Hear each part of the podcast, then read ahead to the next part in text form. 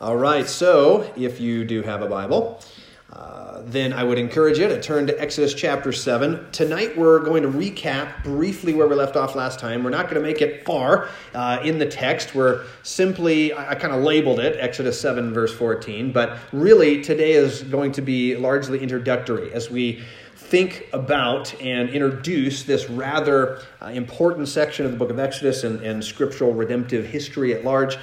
But we're going to talk about the 10 plagues. We're going to introduce the plagues and talk about some of the, the big concepts that we ought to be familiar with as we work our way uh, into this section beginning next time.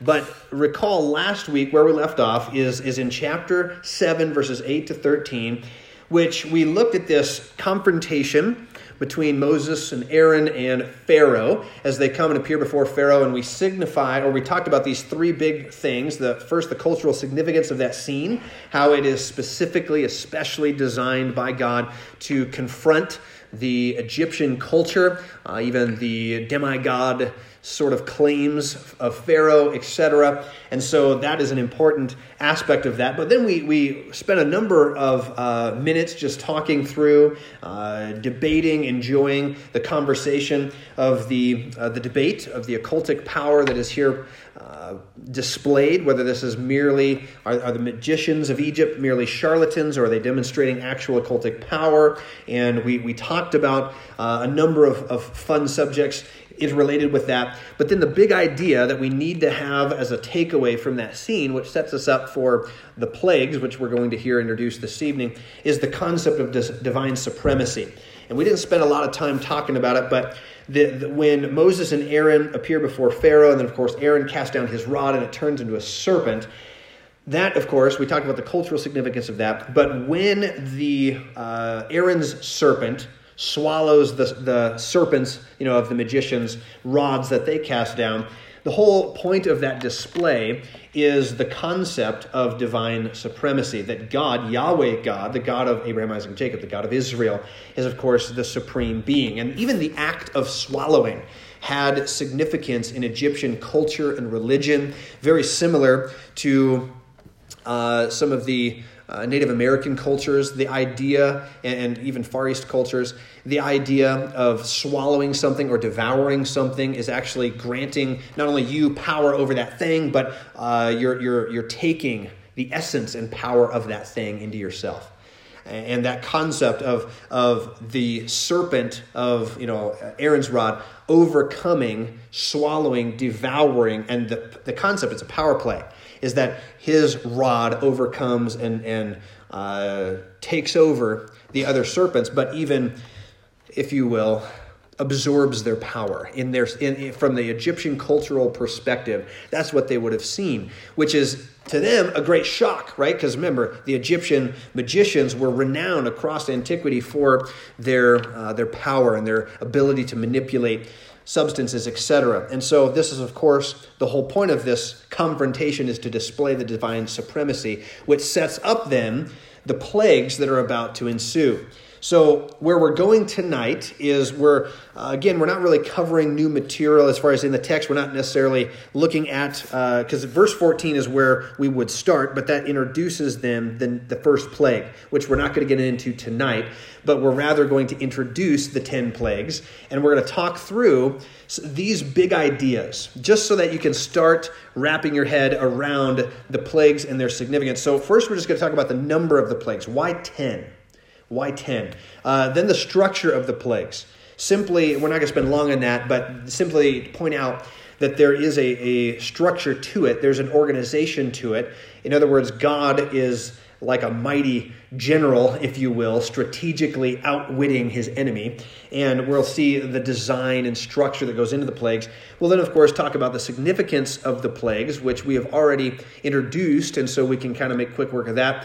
But the, the significance of the plagues, why God is leveling the 10 plagues in general. But then, lastly, we'll talk about uh, a debate that is often surfaces when it comes to this subject, namely, uh, whether or not the plagues are providential or supernatural. And we will, and I, I think the Bible's pretty clear. There's the, regarding the supernatural nature of the plagues, but nonetheless, when you have the onslaught of theological liberalism that you know broadsides the church late 1800s early 1900s you know we talked about that a few weeks ago and the idea of the response to that and the fundamentalist movement all of that but the idea of the supernatural was gutted from the scripture in the minds of many people and so it is obviously very controversial even to this day. It's, it's often attacked and many christians are, are caving to that. And so we'll just we'll talk about that in order to to cover that uh, and just speak of it so that we can we can understand this uh, you know in, at the onset of our study of the 10 plagues. So with just with that thought flow these four big ideas let's just contemplate these four things briefly before we uh, you know call it a night. But let's begin with the number of the plagues it cannot be accidental that God used 10 plagues to te- teach the Egyptians that He is sovereign and that their gods were of no account. Uh, at the time of the Exodus, both the Israelites and the Egyptians used a decimal counting system, which meant that the number 10 tended to connote a full and complete or sufficient quantity of anything being explicitly enumerated, right? The idea is a 10 based system.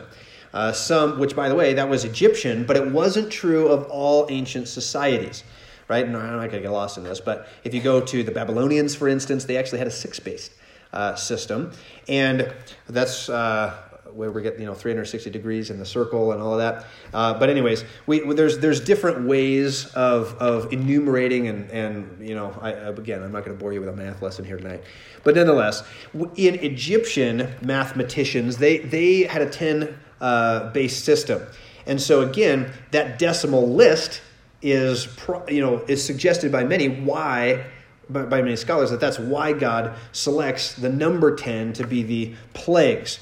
So, in other words, a run through of the whole decimal list from 1 to 10 provided more than enough demonstration of God's power over Egypt for anyone to get the message, right? So, that's one possibility of why there's, there's 10 plagues rather than, you know, 2 or 12 or whatever. But nonetheless, or 6, exactly. Uh, so, but you know, again, it's conjectural to a, to a certain to a certain degree, but it matches so much of what we see when it comes to how tailor made God, uh, you know, is in, in tailor making the plagues and these encounters to the Egyptian culture and language and uh, mythology, you know, etc. It, it's incredible, but nonetheless, the the ten plagues are very intricately designed. There's, there's a structure that when you take not just the number 10, but you look at the 10 plagues and you start seeing how they're designed and how they're leveled upon uh, the Egyptians, there's a pretty impressive structure to the plagues. And let me talk about that for just a, a few minutes. The first nine plagues, for instance, are arranged in three groups of three plagues each, with the tenth as the final climactic plague. Right? That seems to be the, the pattern, the structure, and I'll point out why that is. But you have the first nine, three groups of three, and then the tenth is kind of your, your final exclamation point, which is obviously the most dramatic plague. And you'll see as we work our way through that they do increase in severity. Now, the first plague in each group, all right, so in other words, three groups of three each. If you take the first plague in each grouping, that would be the first, the fourth, and the seventh plagues, each was introduced by a warning delivered to Pharaoh early in the morning. For instance, we're, get, we're going to get to this uh, when I get back here in a few weeks, but look at chapter 7, verse 15. Well, let's just read 14 and 15. It says, the Lord said to Moses, uh, Pharaoh's heart is hardened. He refuses to let the people go. Get you unto Pharaoh in the morning. Lo, he goes out to the water, and you shall stand by the river's brink. Uh, against he he comes, and the rod which is which was turned into a serpent shall you take into your hand, and then on he goes. But notice he will come in the morning. It says same thing is pointed out in chapter eight, verse twenty, chapter nine, verse thirteen. So the first, fourth, and seventh plagues are all introduced by a warning given to Pharaoh early in the morning. Now, the. Uh, oh, it crashed on me again. I don't know why it keeps doing that. But, anyways. Is it our, it might be our internet. I don't know. It's thinking. It's loading it back up. Oh, thanks. You've got it. Okay. Yeah, I don't know why it's doing that. But okay, so back to you. So the first plague in each group, go ahead and go to the next slide. So the first plague has is introduced right early in the morning. But the second plague in each group, that is number two, five, and eight, was also introduced by a warning, but it was delivered to Pharaoh at his palace. So again, you can trace this. Chapter 8, verse 1, for instance, says, And the Lord spake unto Moses, Go to Pharaoh, and say unto him, Thus says the Lord, Let my people go, that they may serve me. So again, he says, Go unto Pharaoh. And the idea is that he appears before Pharaoh in the palace. This is, again, you can see this in, in Plague 5, recorded in chapter 9, verse 1. Let me just read that quick. He says, Then the Lord said unto Moses, Go in unto Pharaoh. And then same thing in chapter 10 and verse 1. This would be the eighth plague. So it says, The Lord said unto Moses, Go in unto Pharaoh. So again, you see the, the parallels there. So the uh, last plague in each group, that would be the third plague, the sixth plague, and the ninth plague, commenced without any warning whatsoever. All right, so go back to chapter 8, look at verse 9, or uh, 16 rather. Yeah, 8 and verse 16. This is the third plague, or the, the final plague in that first group of three. says, And the Lord said to Moses, Say unto Aaron, Stretch out your rod and smite the dust of the land, that it may become lice throughout the land of Egypt. And on it goes. In other words, you're going to see this sort of design structure, which is, is, is pretty interesting. Uh, but where it's like you got a warning early in the morning, first thing, then you got, you know, a, the second plague, another warning, this time in your palace. But the, by the last plague, it's there's no warning. The, the last plague in that you know group of three, there's no warning. It's rather just simply leveled upon uh, the the land. Now, uh, go ahead and flip over. But the uh, the initial plague in each triplet, that is, uh, first plague, fourth plague, and seventh plague, has no or has a purpose clause in which God sets forth for Moses his rationale and aim in bringing the hardships in that set. So, we, as we work our way through, we'll see this. For instance, if you go to the next slide, chapter 7, verse 17 says, By this you, Pharaoh, will know that I am the Lord. All right, in other words, he tells him first thing in the morning, this is going to happen. Here's the plague that's going to be leveled against you. And then he gives him a purpose clause for that plague being leveled. Right? He says, that you might know that I am the Lord. Now, this is repeated in the fourth plague. That's chapter 8 and verse 10. And then again in, in uh, chapter 8 and verse 19.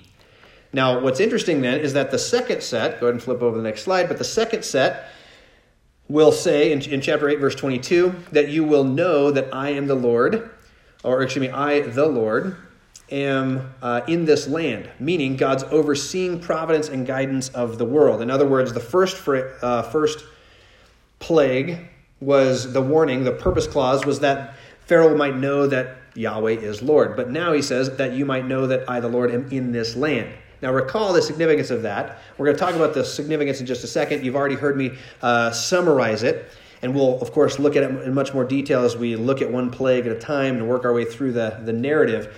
But notice how, remember or recall with me that these ancient pantheons, the ancient polytheistic nations, viewed their gods as territorial. Recall this, limited in jurisdiction. And so when it says, when Yahweh it says, I'm going to do this plague so that you might know that I am Lord in this land. The idea is that he is more than just merely a, a deity that is sequestered to some far corner of the universe, but rather he is powerful and sovereign wherever he goes, particularly in the land of Egypt, because that's supposed to be the turf of the Egyptian deities. And so when Yahweh, you know, demonstrates, that's what the meaning of that phrase is. You might know that I am Lord in this land. Did you have a hand up? Yeah. So back it up there. Mine did come back on. I don't know if that will be helpful. You might, yeah, give it back over to me, but I don't know why it keeps doing this. But that one? Yeah, perfect. Got you got it? Okay, all right. There we go. So, yeah, just back me up, Joe. It may crash on me again. I don't know why it's done, done that. But, and this is the different computer even. We, I even swapped computers tonight just to try and avoid that problem. But, anyways, gotta love the the demons in the computers. Where was I? Okay, so the second set, I already talked about that. Third set, chapter 9, verse 14, uh, gives us the purpose clause. It says, So you may know that there is no one like me in all the earth. So, in other words, notice the, the progression. So I'm going to go back. First set, I want you to know that I am the Lord. Second set, I want you to know that I'm the Lord in this land, referencing Egypt. All right. Third set, I want you to know that there's no one like me. Right. So the idea is the uniqueness of Yahweh. But then he says, in all the earth. So it's not just the land of Egypt, but all the earth is the jurisdiction of Yahweh. So the scope and force of God's power were beyond anything known to man in all the earth. That's his point. That's that's in other words, do you see an escalation in the plagues? That God says, Hey, I want you to know I'm Lord, Lord here in Egypt, but then Lord in all the earth, and there is none like me. And we've made that point before, but it is worthy of repeating, is the idea God does that in a, in a number of places. In fact, I, I, in a sense, I would argue that it's the essence of the Old Testament boiled down, the Bible at large, but particularly the Old Testament is, is uh, in its interplay, Israel between the nations. The big theme is that phrase that there is none like Yahweh, right? And, and that, you know, I've used the, uh, I just always associate for sake of memory. But the, the prophet Micah, remember that? Micaiah is the phrase. That the name Micah is actually a Hebrew phrase, Micaiah, which means who is like Yahweh. It's a question, right? It's a rhetorical question. Who is like Yahweh? And the point is, it's a, it's a claim to his uniqueness, his supremacy. And so the plagues are, are designed to demonstrate that. Um, so not only do we see those purpose clauses, but notice how the plagues are arranged in an, an ascending order of severity. So the first three plagues will be blood, frogs, and biting insects. And this introduced what you might call irritations that were relatively brief in duration. That's your first three plagues. All right? So they're irritants that are brief in duration. Uh, the Egyptian magicians were able to duplicate the first two of the plagues, if you recall, and we'll work through those here in due time. But they could not duplicate the third plague, uh, and from there on, they couldn't duplicate it. And this, the, this evidence is that the quality, not just the quantity of the plagues, was becoming more intense.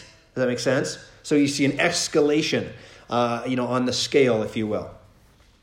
None of the first three plagues produced a lasting willingness on the part of uh, Pharaoh to let the Israelites go. Right? We're going to see him continually be hardened in his heart, etc. Uh, but we're going to see him growing softer as the plagues get more severe. All right, does that make sense?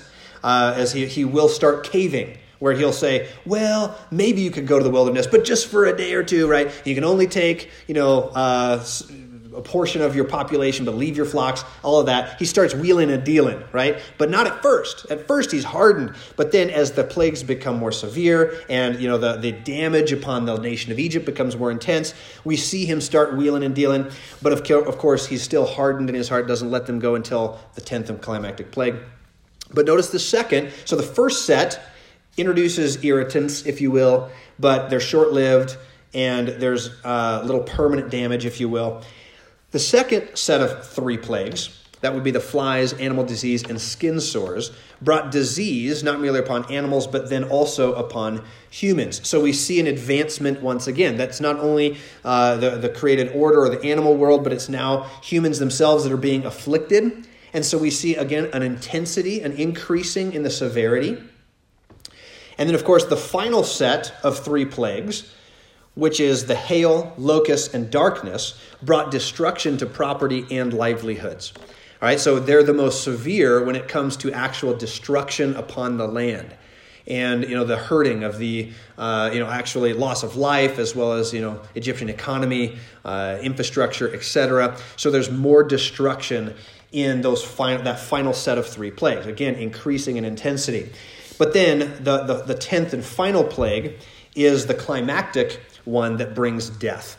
Uh, to all the firstborn in the land. And uh, that, that is, of course, the, the ultimate plague we'll talk about. We've already alluded to it, not only in the death that it brings, but the significance of it. We'll talk about it more when we get there. But the attack upon the, the line of Pharaoh, the, uh, uh, the understanding in the Egyptian religion, mythology, etc. It was uh, an extreme polemic, in other words, an attack against the claims the Egyptians had, particularly Pharaoh himself.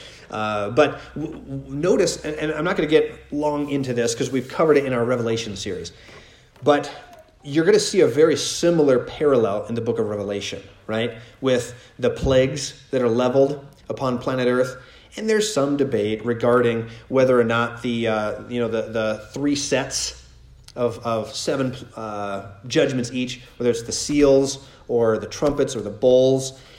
There's some debate whether those are synonymous. In other words, there some scholars argue that those are that there's only seven plagues, but there's just it's telling you the story three different ways and it's recapitulating the story.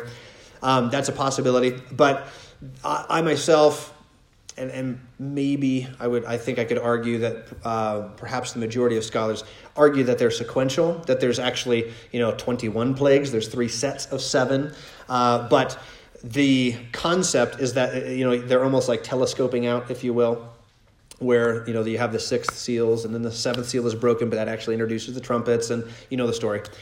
But you're going to see a very similar parallel in not only what is happening in the 10 plagues, like the water turned to blood, hail, you know, darkness, stuff like that. Those same things are going to be leveled upon planet Earth again, but on a much grander scale in the book of Revelation. But when it happens, do you, do you recall? They also increase in severity. Do you remember this? Where like a quarter of the population is impacted, and then a third of the population is impacted. You, you see what I'm saying? It increases in intensity as the tribulation wears on. And so we're going to see a very similar modus operandi uh, as God judges Egypt. It's like a microcosm of what he's going to do on the macro level uh, in, in the book of Revelation. And so the structure of the plagues is instructional not only to see why God is, you know, or that he, he does it here and he's going to do it again, but, but you tell me, practically speaking, why do you think, and then I'll come to you, Elena. Did you have a hand up? Okay, but just give me your feedback.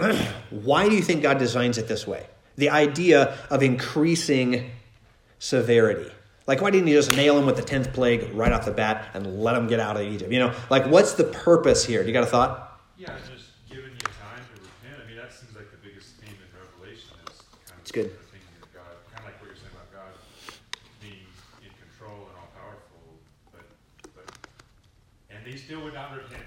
They still would not repent. And That's good. That's the whole point, I think. But he's given them a chance to not wipe them out the first time. That's good. Amen. bring us the easy- I guess I, I would, I would, it's not my own original thought, but God brings us the easiest way will come. Unfortunately, that can be just over nails and glass kicking. That's a good way of putting it. God brings us the easiest way that we will come.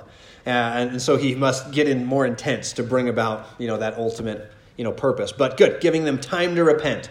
All right? Uh, we got hands everywhere. Let's start on this side. Uh, go ahead, Lisa. Um, didn't he know that Pharaoh was going to harden his heart too? And so he had to do a little bit of work on Pharaoh to get him to the point where he's like, You are God. Good. Okay, so reason number one, allow time for repentance. Number two, to actually humble a proud, entrenched Pharaoh, if you will. Okay, Diana, then we'll come up. I was just thinking of the population in general of Egypt, how with the last three plagues, they were hitting the pocketbook.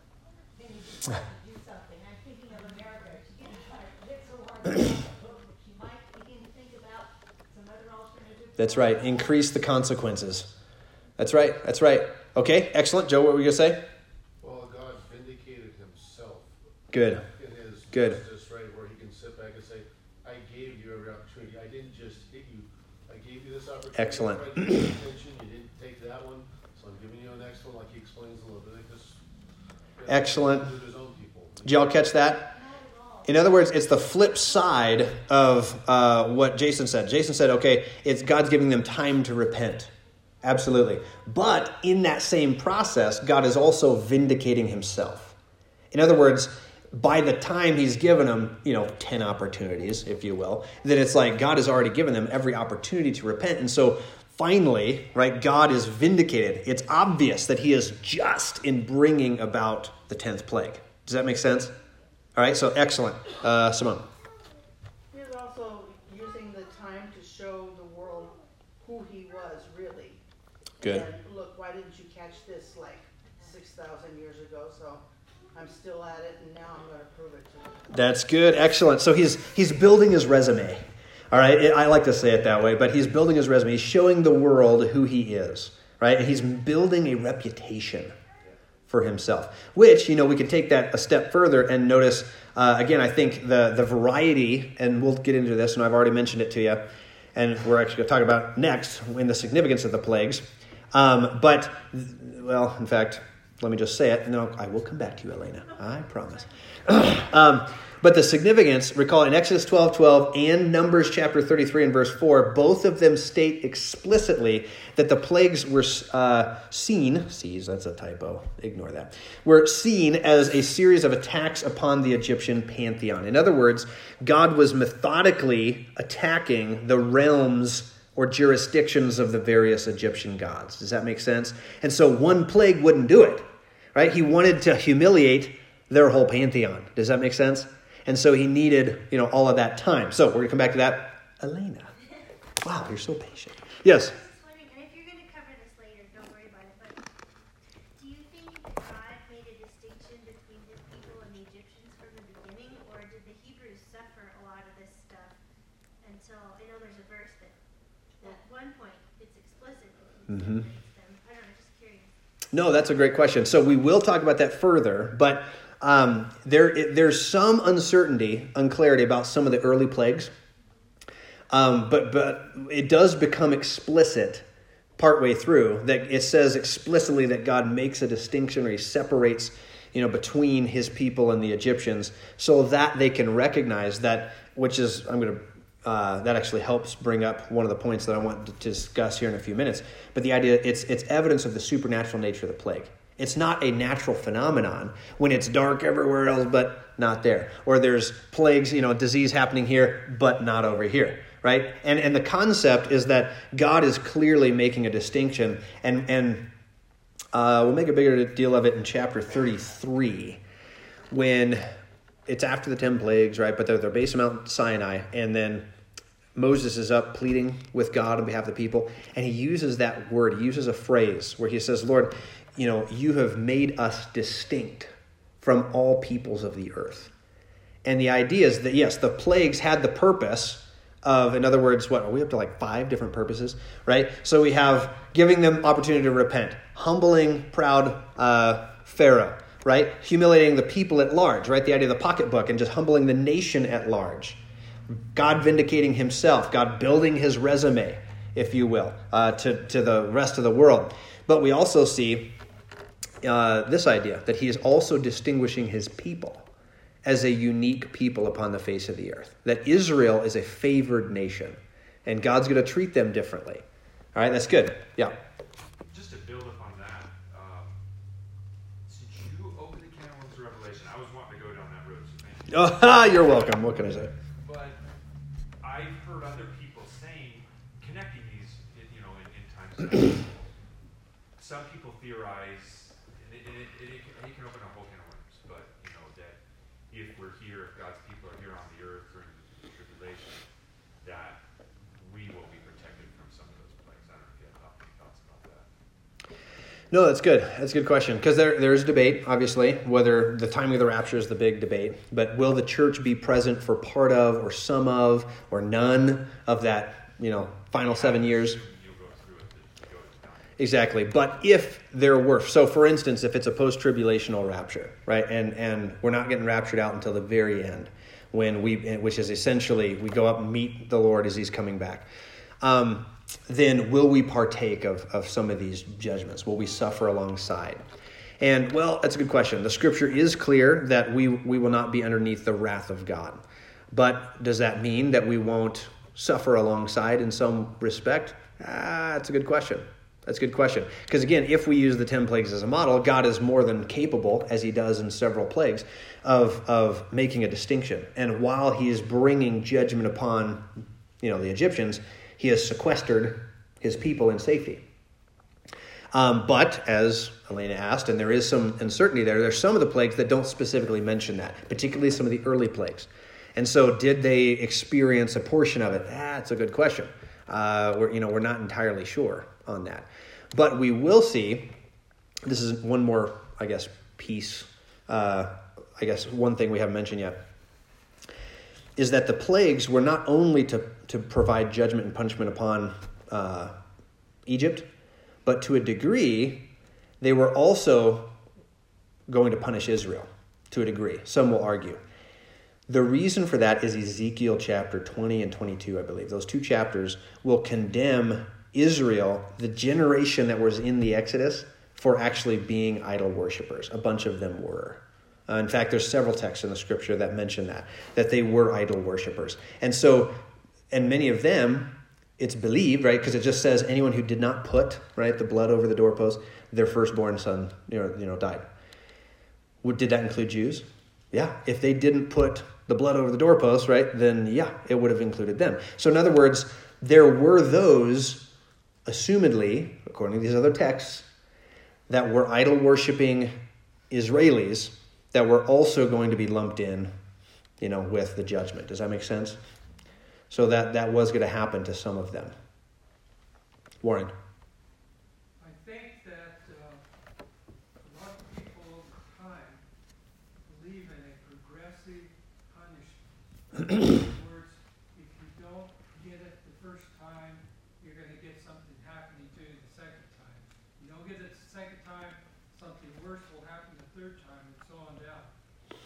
Are they drawing it from this kind of story, or uh, are we supposed to put some kind of an application?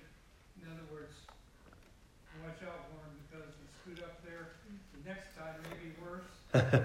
Sure. I hear that a lot among Christians, Yeah. and they're looking and say, hey, here's Fort Myers, Florida, and they have alligator, they, they lost their whole island, island, which was most population. And they have alligators swimming through the streets. What's next? Is that punishment or not? How do we Sure. things happening in our world to apply this, or do we not apply it and say, that's how God worked in Egypt and No, that's a great question. That's a great question. So, to, to respond to that, a couple of things. First, I'm going to circle back to Joe made a comment about the book of Leviticus. You know, in other words, God makes it very clear now, caveat, this is in his covenant with Israel, right? But nonetheless, it is argued by many that the 10 plagues, the book of Revelation, and the idea of the increasing of severity of the plagues, as well as the book of Leviticus. So the covenant promises, so you can look at Leviticus 26, uh, and then you, uh, Deuteronomy 28, where God levels out the curses that he will bring upon his people if they're disobedient. Do you remember this? The curses start small. Do you remember that? And where it's like, hey, you know, I'm going to just cause a drought for a year. Well, then it might be a few years. Well, then it's going to be, you know, uh, disease. Well, then it's going to be military, in, you know, defeat.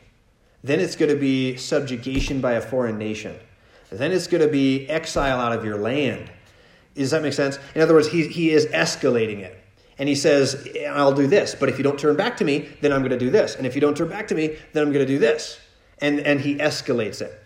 And so it seems to be that that is part of God's definition of justice, if that makes sense, and his desire to kind of, you rephrased it. How'd you put it, Jason? That the idea is he, he will bring us to himself.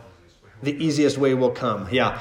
So, but uh, so for instance, I think it's Amos chapter four, where the prophet Amos walks through what God had already done to the nation, but they weren't listening. So he did something else, and they still weren't listening. So he did something else, more intense, but they still weren't listening. So then Amos, as the prophet, is saying, guys, like, wake up. Like, it's getting worse. Like, if we don't turn back, it's going to get worse. Does that make sense? So I think, I mean, there's a lot of biblical precedent for that as, as being in the character and nature of God, if you will, that he is slow to anger, right? He's going to start with the smallest, you know, judgment first, if you will, to try and bring us back to himself. But if it doesn't work, then he's going to up the ante, if I can put it that way. Bring out the bigger hammer. Bring out a bigger hammer. Yes, exactly, right? If that hammer didn't get the job done, then get the next one up, right? Get the next bigger size. No, that's good. All right, but does that answer your question? I think, yes, yeah. Well, I know when I'm working with our kids, you'll say something to them and then they don't hear you. And then you get a little louder and then they still don't hear you until you're shouting at them about something. And so, in some ways, uh, you kind of can see it as God's shouting at you, I Yeah. want you to do this, or He's getting a bigger billboard, or however you want to put it. Right. You know, God's still trying to call people to him. But if you're not going to listen to the still small voice, how loud's he got to get? And if you Exactly. ask somebody that doesn't believe, they come up with these impossible ways that God has to prove himself to them. You know, yeah, it's you so true. really. It's so true. I heard the testimony of a guy one time that he, you know, he got struck by lightning, and then he said, "Oh, what are the chances of that?" You know, because he wouldn't repent, right? He was been given the gospel multiple times. He's like, "No." He got struck by lightning, so he says, "No, you know, it'll never happen to me again." So he got struck again. and then he was like, "Okay, maybe God's real," and you know, and then he becomes a Christian. It was it's a great story. I'm like, "Wow, that's pretty good." Is there a hand up? Yeah. So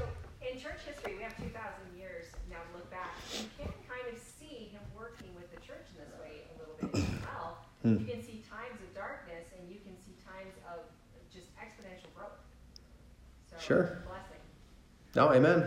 Amen. In other words, the, the, a historic survey or a, a, his, a survey of the historic, you know, Christian church, you can kind of see the same sort of pattern where God is, you know, and again, I mean, I think because God's God and He can work however He wants, but providentially, there seems to be a pattern there where He starts small, then gets out the bigger hammer if necessary, right? And He gives the warning. In fact, He says in, uh, to, in, to in the book of Hosea and Amos, He says that He will he won't even do something unless he gives you know warning to his through his prophets first right? And the idea is that he's so careful to tell us what's coming to warn to give the flashing beacon right? Which is again many of these plagues in fact most of them were there was a warning first. Hey pharaoh this is what's going to happen. Oh didn't listen. Okay this is what's going to happen next right? I mean there's warning after warning after warning after warning and all of what's the purpose of all well all of these reasons give us time to repent, to vindicate God, for God to build his resume, right? To God humble proud people or proud leaders and you know distinguish his people. All of these reasons God is so he's slow to anger, but you can kindle his wrath. Right? The scripture is very clear on that. And so he so I I think we see a very clear pattern here. All right? Excellent. Wow. Good good interaction. Okay. So let's talk a, a, little for just a few more minutes about the significance of these plagues, and let's talk about the supernatural nature before we wrap it up. Um, but again, we, we talked about this a moment ago, but Exodus 12, Numbers 33 make it explicit that God was targeting the Egyptian pantheon through this process.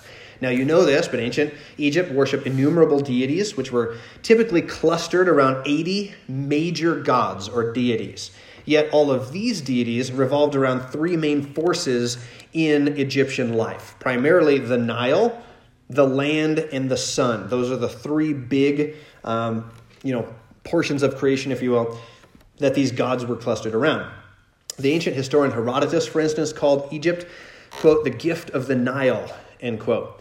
If it weren't for the Nile, Egypt would have been part of a desert that stretches across North Africa to the west uh, and across the Gulf of Suez, the Arabian Desert to the east. There's a little sliver of green uh, that is the land of Egypt, and it's the gift of the Nile.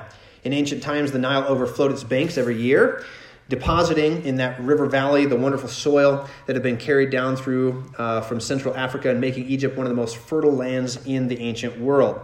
Combined with the rich land and the water, the brilliant sun produced marvelous crops. Uh, Egypt was known throughout antiquity as the breadbasket of the Mediterranean. So the plagues were directed against these three primary forces and against the gods or goddesses of Egypt that were grouped around them the Nile, the land, and the sun. Those are the primary targets uh, that, that God singles out throughout the 10 plagues. The first two plagues were directed against the gods and goddesses of the Nile and everything associated with the Nile. Four plagues were directed against the gods and goddesses of the land. Then the final four plagues were directed against the sky and everything associated with the sky.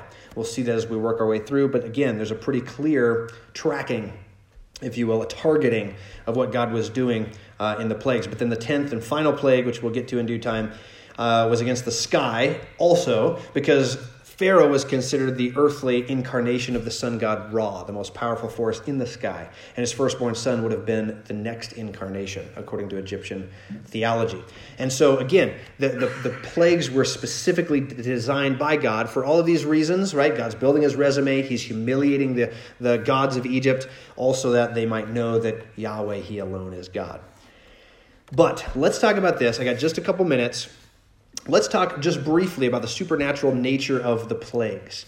Now, you might be familiar with this, uh, and it's been it's, it's floating around, you know, Christian, uh, you know, Christianity at large, Christian literature in particular. But a guy by the name of uh, Flinders Petrie in 1911 was the first to suggest that the sequence of the plagues followed a natural cycle that occurred over the course of a year. He was the first to, to come up with that idea, and he and there's been more examples of this. More recently, in 1957, uh, Greta Hort traced this uh, connected sequence by beginning with an unusually high Nile flood in July and August and said, hey, that was uh, maybe what begins or kicks off this natural cycle. A scholar named Hoyt, a university parasitologist, follows the general line of thinking offered by Hort and others, and he offers a summation of his own conclusions as to the disease process operating through the plagues. And so the, here's a, a general summary of Hoyt if that's how you say it, that he argues that the 10 plagues are purely natural phenomenon. And this is how he argues it happened. He says there was a bloom of red uh, dinoflagellates, is that how you say it? Uh, who killed, uh, killed the, flesh, the fish in the Nile. Dehydration then killed the frogs. The people were attacked first by swarms of mosquitoes, uh, however you say the word in front of it. Uh, then by swarms of stable flies. These flies initiated an epidemic uh, of surra in the farm animals, while their bites cause an, ep- cause an epidemic of uh, asthma in the people.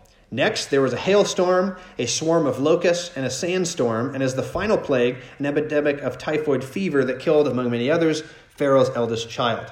Right? That's how they argue the natural phenomenon argument. Um, so he concludes by saying internal evidence indicates that the plague started in the summer, ended in the summer the following year, so that it takes a year. Uh, and then, of course, it says they were localized in the Nile Delta or parts of it, not affecting the whole of Egypt. Right, and that's that's what they argue. Now, from again, I, I won't get lost in the the history of it. I, I, we touched upon it briefly the other night, but you really have Darwin in the mid 1800s, and then you have uh, the, the birth of, of liberal Christianity or liberalism which then uh, basically gutted the Bible of anything supernatural. And so there, there's so much uh, of the scripture that they, they attack or they try to re explain. So they do away with prophecy because prophecy is supernatural. Um, so they late date all the books. Or they, they do away with all the miraculous and they try to explain it in, the, in, in one of two ways either the natural phenomenon way, like this, or the campfire, you know, fish story sort of way that basically it started like this really small thing, like the the uh, Exodus. This is how they explain the Exodus or the conquest. They say there was there was a slave, a few slaves that ex, that escaped Egypt, and then they they just found a, a place that was you know easy to to settle in the land of Canaan, and then they stayed there for centuries. And as they told their children the stories around the campfire at night, then the story grew from, well, a handful of slaves to a few hundred to a few thousand to a few million. And, you know, it's just like our fish stories. I caught it and it was that big, right? Well, that's, that's how they try to explain away uh, the, the supernatural elements that are contained in the scripture. Now, obviously, there was revolt against that liberal theology, and you have fundamentalism, and you have that whole movement. We talked about that a little bit the other night. But you tell me for just a few minutes before, because we're, we're almost out of time, but you tell me what is wrong with this theory, and uh, just from the text itself, what evidences do we have that the plagues were actually supernatural and not, you know, simply natural phenomenon? What are you seeing, Dana? Mine is the firstborn. It's interesting that everybody else who didn't just spit blood over their temple would end up with uh, the first child or the first animal, firstborn died, not just Pharaoh's firstborn. That's good. That's good. The firstborn. In other words, uh, what do they call it here? An epidemic of typhoid fever, which is highly selective when it only kills one person in every household and it's always the firstborn, right? Just like God predicted would happen the day before, right? I mean, it's like, hmm, that's a strange natural phenomenon coincidence. Okay, so good. What else? What else are you seeing? Yeah. Okay, so the warnings, the predictions ahead of time, and then it's it it uh, follows. Good. Okay. Excellent. What else? Yeah the, ancientness of these texts are they're finding currently they're these, I'm always running into people that just want to blow off all kinds of things, all the supernatural stuff. You know, just we can't trust that. You know, kind of the general idea of the fish story is just passed down. Well, why is it? it, it I get to get really passionate and frustrated, but it's why is it we're finding stuff that even the secular people are saying is two and a half thousand years old they're digging up these texts out of the ground, hmm. maybe even three thousand years old, and it's lining up pretty amazingly close with what we have now. So it hasn't changed in two and a half thousand years, right? I, if Right. I'm wrong on these dates, I'm just kind of No, you're no, you're exactly right, and that's that's really th- their whole late date theory, is because they want to say that these texts that we have, because that's one of the big arguments. You're exactly right to demonstrate the authenticity of the Bible, is they want to say that the texts that we had that we have were written hundreds of years after the fact, when no one, no eyewitnesses of the original account are around to you know corroborate or contradict the story. And so basically, we made up a bunch of stories and we sold it upon a, you know, dumb, unsuspecting public. Right? That's how they argue it. But then we find documentation that goes back to that first, you know, particularly the New Testament. We can go right back to the eyewitnesses. I mean, we're talking, you know, within that first generation time span, we already have these documents being written. And so, and Paul, remember, Paul writes that in 1 Corinthians 15. He says, he's talking about the resurrection of those who saw the risen Lord. And he says, many of whom are still alive to this day. Right? And his point is, go check, go ask them. There's many eyewitnesses to, you know, the reality of the risen Lord. So yeah, that's that's a huge argument for the authenticity of the Bible is to genuinely date the text, you know, and, and we, we have been able to in many respects. I'm just saying there's a gap of time though where it hasn't. I mean, from that in those 2,000, 3,000 years where the story hasn't changed. I mean, they they're just so skeptical of every little thing in the Bible, but they don't use that same skepticism and logic about any other ancient text. That's exactly right. That's You know, exactly right. Super, because I, I watch it all the time, and they're just, you know, we've been watching some stuff with the kids on on, the, on this particular thing on the, on the Exodus and all that stuff. And, and Mhm. he's this guy's really fair, and he plays both sides of the liberals, Christians, and the and the conservative Christians, and they're just so want to see a natural a natural thing, but they, you know, I, I don't know, I, I don't, I just don't know how they. If you use their logic, then you wouldn't be able to trust any ancient thing that you read. But Yeah, exactly. And it's a double standard. You're right. They test the Bible in ways that they never don't, you know, they don't at all in the other texts. There's an obvious double standard because there's an agenda, right, to attack the Bible, to deny the supernatural. Yes. I was what they, what they say, what Moses says in the text, who among the gods is like you, who is majestic in holiness, awesome in glory, working wonders. He doesn't right. say, you know, over time, you know, that this happened. He said, God gets the glory. That's right. That's good. He claims it. God, you are working wonders. Good. Elena? I was just thinking, to take a step back too, Moses would have had to been like from the future to like To be able to predict it ahead of time? like, oh, we should go this month because all this is gonna happen. Like, Exactly. That's a lot of coincidences lining up, right? Ron, Ron did you have a hand? Or no, it was you. Sorry. Go ahead, Lisa. I was kind of just going, eh, saying exactly what she was saying, but le- even bigger is that Moses would have to be more than from the future. He would have to be from the past, from the future, all the way around to be able to Hmm. create such a perfect story that the Passover would then be reflected in the Passover lamb and all the Levitical system in between that would show the sacrificial system that was needed. Right. The, the extent of the story and the amount of authors that would it take, to, you don't just accidentally turn a fish story into that. That's good. The complexity argues for, you know, authenticity. That's good. That's good. Rhonda, and then did you have a hand up, Diana?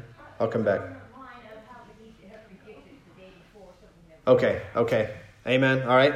Rhonda.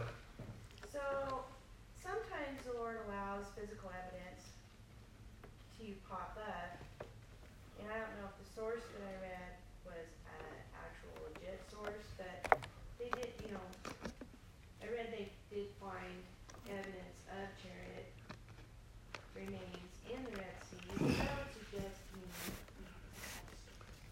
that it's a legit thing. So, you know, sometimes the Lord allows evidence, like somebody seeing the ark or whatever, you know. hmm No, absolutely. And, you know, and again, I mean, I, I think I shared this with you. It was about a year ago, year and a half ago. I took an archaeology class. It was really fun because it's it's just an enormous amount of archaeological evidence. But there is, like Jason was pointing out, there's a double standard that is applied to biblical archaeology. That is, it's not, you know, it's the it's a liberal agenda to try and hide it or attack it or late date it or whatever. But you know, the big point my teacher was making, he's like, just look at the overwhelming amount of evidence. He's like, it's it's impossible for them to, you know, explain away and sweep under the rug every bit, right? It just fits so well, you know, the the biblical record, the historic narrative, and it's it's remarkable, and it is. It's it's it's encouraging because that's the whole point. Is that you know it, it's it's confirming to our faith, if that if that makes sense. You got a, is that a hand? Yeah. I've noticed with the culture anymore, the naturalists are discovering they can't explain everything that goes on. They've started saying science or magic is just science we don't know. And Right. so they're they're trying to redefine some of it in that way that you know magic is just science we don't know. So there's things that happen that we don't understand, but eventually science is going to tell us what it is, and so they're turning scientists into magicians. In, um, In a sense, yeah, I see what you're saying. Marvel things, the science that they do looks magical, but it's it's science. It's Mhm. magical. Sure, And so it's because they don't have an answer for it, and they don't know what to do. sure. No, absolutely. Yes. Watched a program on, about the, the Hebrew settlement in Egypt Yes. and in the Delta area there. Yes. Um, they kept saying, well, the uh, Exodus couldn't really have happened because there's no sign that there were any Semitic people in that area. They couldn't find any. They just didn't dig deep enough. And other archaeologists have gone back and dug deeper, and I mean really deeper, and found huge settlement of Hebrew people being there. And their, the whole problem is that they won't move their timeline, that, you know, the Exodus didn't happen in the New Kingdom, it happened in the Middle Kingdom. Sure. And if you move that time frame over, everything lines up. Right, it fits exactly because that's the big, that is the big weapon of, you know, uh, uh, uh, and again they call themselves biblical archaeologists, but they, the better term would be anti-biblical archaeologists, because when they're secular, they're, they're they're trying to they're studying the biblical era, and but they're trying to disprove the Bible is their number one agenda, and so in so doing it, uh, they they their number one weapon is to late date or early date. They just try and fudge the dates because they can't deny the evidence. I mean, they can try to reinterpret the evidence for sure, but they just then they shift the dates and they, they play that game, and it's it's yeah And notorious. Off of the Pharaoh being Ramses, and it wasn't. Right. Oh yeah. No, I'm with you. And they won't change it no matter how much proof comes up that it was not Ramses. And they said, well, it had to be because they, they said there was a city of Ramses there. And Right. Yeah, they just cling to a flimsy piece of evidence they won't let go of. I know, I know, but they got an agenda. So yes, And I was thinking of, about the timeline too. Didn't uh, God tell Abraham that at this specific time, 430 years, yes, you know, Good. by, and then they left at that end of that 430 years. that's exactly right. So I mean, that in itself is supernatural, and that I mean, why are they surprised? No, that's absolutely right. As the prophecy goes more than just a day or two before, yeah, we could back up four centuries earlier, and God gave a prophecy of that. Excellent. All right, Danny, got a thought? I was just thinking as you read further into uh, the Old Testament, where God had opened up the earth and created an earthquake to swallow up a number of the tribes.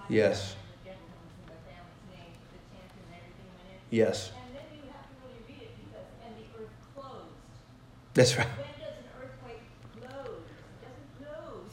No, that's good. That's good. Little things like that. No, exactly. And we will again, we can't exhaust it tonight, we're out of time, but there's there's a lot of stuff like what Diana just said. You know, like the water turns to blood, but even the water in the pots. Right? So like that's a little bit different than an algae bloom that happened upriver, right? So so there's that. Or there's, you know, as we get to Jericho, right? I mean it's it's amazing. All the walls fall out. We have earthquake evidence in Israel, tons of it, where pillars, you know, the earth shifts and all the pillars fall one way, right? That's an earthquake. But when you have a 360 degree set of walls that all fall outward, that's not an earthquake, right? It's like that's that's something a little different, right? And it's like so there's there's evidences like that of of the supernatural, and there's and we'll see that as we work our way through. There's little little tidbits like that, you know, throughout. But just keep your eye on it because this is a it's a huge thing, and you know you get into the literature uh, on Exodus. This is going to be a huge subject. You know, comes up over and over and over again. But yeah, Elena. One more question. Yeah. Um, pastor on one of those question and answer programs on the radio a couple weeks ago, they were I forget what heresy they were talking about, like this kind of stuff. But he said the word of God is an anvil that's torn out a lot of hammers. And I just thought that Yeah. Oh, amen, amen. And I forget who first said that. It's a famous quote. But the word of God is an anvil that has worn out a lot of hammers. Yeah, it's a great quote. And I forget who first said that, but it's like, but it's so true, right? There's, I mean, because the Bible has always had its critics. You look down through the centuries, the millennia, right? I mean, it's always been a subject of attack, and yet here it stands, right? Like, I love that old hymn, the Bible stands every test we give it, for its author is divine, right? It's, oof, that'll preach, right? That's good stuff. Amen. All right, well, you all are so patient once again. But we're out of time. So let's close in prayer. And then again, I uh, be in prayer for me. I'll be gone a couple of weeks, but have very able bodied individuals that'll be covering the next couple of weeks. So, but we'll pick up this story uh, when I get back. All right, let's pray. Father, we thank you so much for the time this evening. We thank you so much for, Lord, just this concept as we think through the plagues, as we attempt to introduce uh, the 10 plagues and all that you were doing. Lord, we think of why 10 and, and how you structured them and, and their increasing in severity and intensity and why you did that and how it reflects your character. You're a patient, loving God who is waiting uh, and giving us opportunities to repent. And nonetheless, yet nonetheless, your, your wrath is kindled and you are vindicated in your judgment. Lord, we are in awe of your, your character and who you are. And Lord, that's, that's why we worship you uh, is because you are indeed worthy of worship. And Lord, we thank you for that reality. And we pray that as we, we contemplate these things and we view these, these plagues in the next several weeks and months as we study them and we watch what you did in Egypt of old, that you would help us to stand in awe, that you would help us to walk away with that knowledge, that the purpose that you declared, why you were doing the plagues, that we might know that you are the Lord, that you are Lord in the land, that you are Lord in all the earth. There is none like you. Lord, may that be uh, the, the song of our hearts as we contemplate these things, as we learn your truth. And Lord, may we, may we trust you, may we look to you and apply these realities to our day. That, Lord, you are still the author of history. You are still the God who's governing all things, and we can look to you and trust in you. So, Lord, we pray that as we continue our study, that you would magnify yourself, encourage us, and teach us, all for your glory. In Christ's name, amen.